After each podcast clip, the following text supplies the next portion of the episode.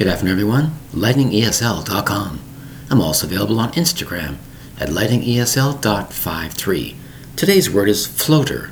Floater, F L O A T E R, F O A T E R, a floater.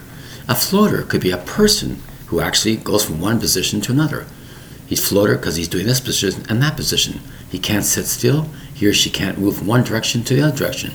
We're not sure what they're going to do. A floater is also something that floats.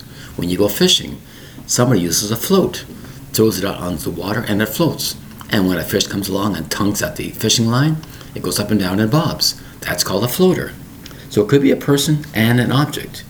You might say a floater could be do many things. Sometimes you're playing a game and only allowed four players in that game. A floater would be a person waiting for their turn to play that game. It's called a floater. F L O A T E R. Two distinct syllables for the word floater. Thank you very much for your time. Bye-bye.